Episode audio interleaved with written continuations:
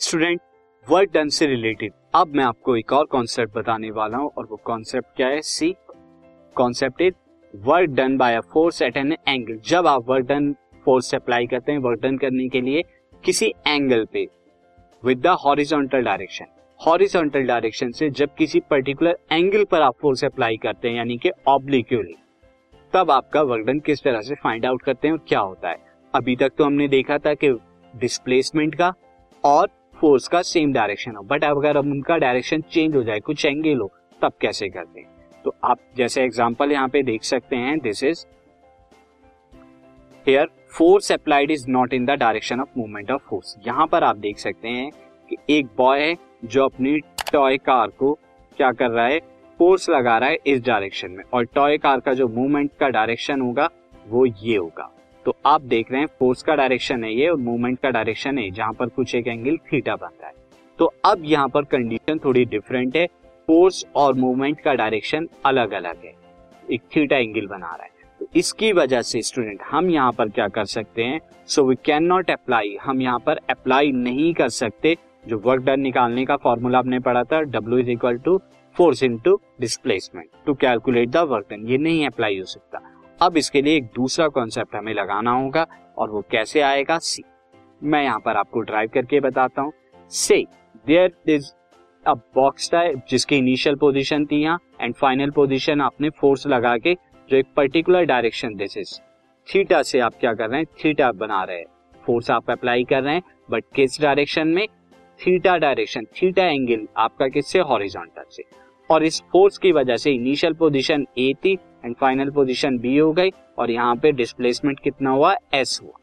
तो अब यहाँ पर दो कंपोनेंट स्टूडेंट यहाँ पर फोर्स के बनेंगे। अगर मैं यहाँ पर बताऊँ तो फ़र्स्ट कंपोनेंट इज़ दिस ऊपर की तरफ़। एंड सेकेंड कंपोनेंट अगर मैं यहाँ पर बात करूँ सेकेंड कंपोनेंट क्या हो जाएगा यहाँ? नीचे की तरफ़ दिस इसे मैं दोबारा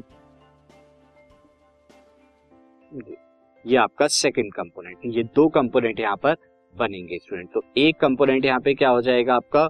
ऊपर की तरफ़ लगेगा और दूसरा कंपोनेंट नीचे की तरफ़ लगेगा। तो फोर्स के दो कंपोनेंट में यहाँ पे बना रहा हूँ। दिस एक कंपोनेंट ये तो अप्लाइड फोर्स का डायरेक्शन है, जो कि थीटा बना रहा है हॉरिजॉन्टली अब इसके दो कंपोनेंट एक तो हॉरिजॉन्टल कंपोनेंट लगेगा horizontal component component of force और दूसरा आपका क्या लगेगा? Vertical component of force vertical component of force लगेगा।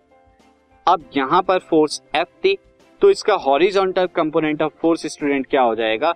हॉरिजॉन्टल कंपोनेंट ऑफ़ फोर्स की बात करें तो ये हमारा यहाँ पर क्या हो जाएगा? F cos theta F cos theta और वर्टिकल कंपोनेंट की बात करें तो एफ़ साइन थीटा होता है। क्यों होगा स्टूडेंट ऐसा? क्योंकि अगर हम किसी पर्टिकुलर कंपोनेंट को यहाँ पर दिस अगर कोई लाइन थीटा एंगल बनाती है तो उसके दो कंपोनेंट होते हैं वर्टिकल एंड क्या? होता है हॉरिजॉन्टल अगर यहाँ पर इसका दिस इज़ मैं यहाँ पर क्या ले लू? एम एम इज़ दिस तो ये हमारा क्या हो जाएगा? एम कॉस थीटा जो कि आपका क्या बताएगा? एक्स एक्सिस के अलोंग और एम साइन थीटा जो कि वाई एक्सिस को बताएगा यहाँ पे तो इसी तरह फोर्स का हमने यहाँ पे क्या लिए? दो component F cos theta and F sine theta अब आप यहाँ देख सकते हैं स्टूडेंट कि यहाँ पर डिस्प्लेसमेंट किसकी वजह से होगा? अगर हम क्या करें? वर्टिकल डिस्प्लेसमेंट माने। तो vertical displacement F cos theta की वजह से होगा, ना कि F sine theta F sine theta यहाँ पे प्रोड्यूस नहीं करेगा डिस्प्लेसमेंट डिस्प्लेसमेंट अगर प्रोड्यूस कर रहा है तो वो एफ़ कॉस थीटा की वजह से होगा। डिस्प्लेसमेंट एस तो हम यहाँ पे कह सकते हैं कि जो वर्क डन होगा वर्क डन क्या होता था? फोर्स इनटू डिस्प्लेसमेंट और यहाँ पे कौन सा वाला कंपोनेंट लेंगे फोर्स का? एफ़ कॉस थीटा कंपोनेंट लेंगे। मल्टीप्लाइड बाय डिस्प्लेसमेंट कितना हो रहा है? एस तो यहाँ पर क्या आ गया? हमारा formula F S cos theta F S cos theta is the formula for the this work done और कहा अगर हम इसके हॉरिजॉन्टल कंपोनेंट की हॉरिजॉन्टल वर्क डन अगर देख रहे हैं बट अगर इसका वर्टिकल वर्क डन देखना है, ऊपर की तरफ़ सी तो ऊपर की तरफ़ डब्ल्यू क्या आ जाएगा? W is equal to F sine theta F sine theta into S बस इस डायरेक्शन में स्टूडेंट क्या हो जाएगा? अगर हम यहाँ पे देखें एच यहाँ पर क्या हो रहा है? ऊपर की तरफ़ तो यहाँ पर क्या हो रहा है? कोई भी डिस्प्लेसमेंट नहीं हो रहा, क्योंकि बॉक्स क्या था? बॉक्स अगर ऊपर की तरफ़ डिस्प्लेसमेंट होता तो लिफ्ट होता है यहाँ पे।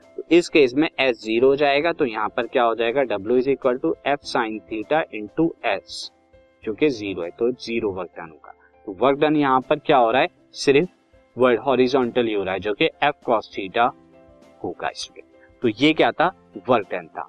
तो वर्क डन को हमने यहाँ पर देखा कि किस तरह से हम यहाँ पे निकालना है। अब इससे रिलेटेड हम और भी चीज़ें यहाँ पर देखेंगे। जब हम क्या करेंगे?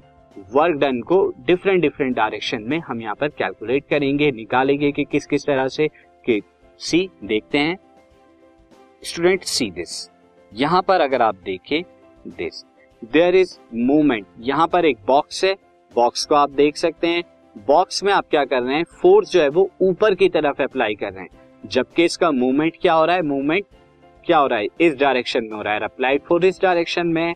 तो यहाँ पर आप क्या करना है? Work done when applied force is at the right angle जब आप राइट right एंगल पर एक फोर्स को अप्लाई करते हैं तो उस केस में वर्क डन कितना होता है स्टूडेंट तो अब अगर मैं इस कंडीशन से आपको समझाऊं दिस इज़ ये मूवमेंट का है। मूवमेंट यानी कि मूवमेंट कितना? एस का डायरेक्शन ये एफ़ का डायरेक्शन है, और दोनों के बीच में एंगल जो बनना है 90 डिग्री बनेगा।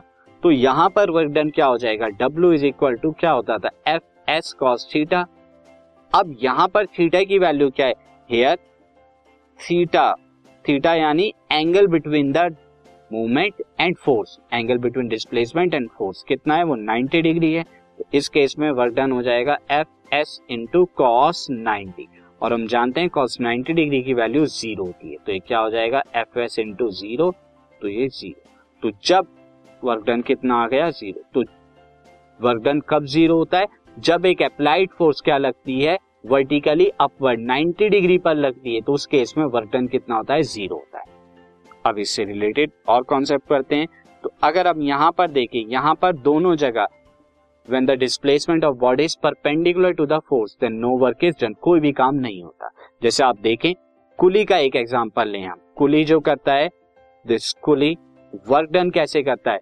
वो अपने सर के ऊपर लगेज को जो है दिस इज़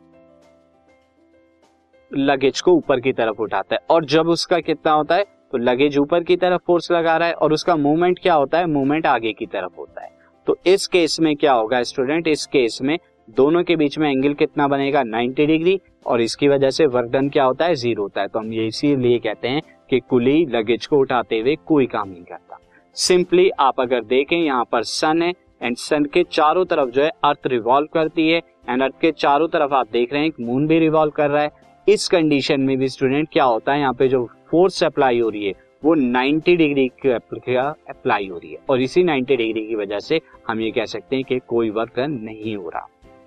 स्टूडेंट अब हम दूसरे कॉन्सेप्ट से समझते हैं, जब क्या होता है when work done when force applied opposite to the direction of motion जब opposite to direction of motion होती है।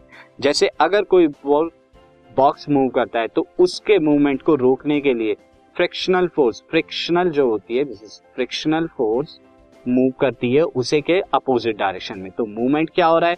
मूवमेंट का डायरेक्शन है स्टूडेंट यहाँ पर दिस और फ्रिक्शनल फोर्स का डायरेक्शन क्या है? जस्ट इसके अपोजिट तो इस केस में क्या हो जाएगा? इस केस में अगर आप देखें theta is equal to 180 degree हो रहा है। इस केस में theta is equal to 180 degree हो रहा है।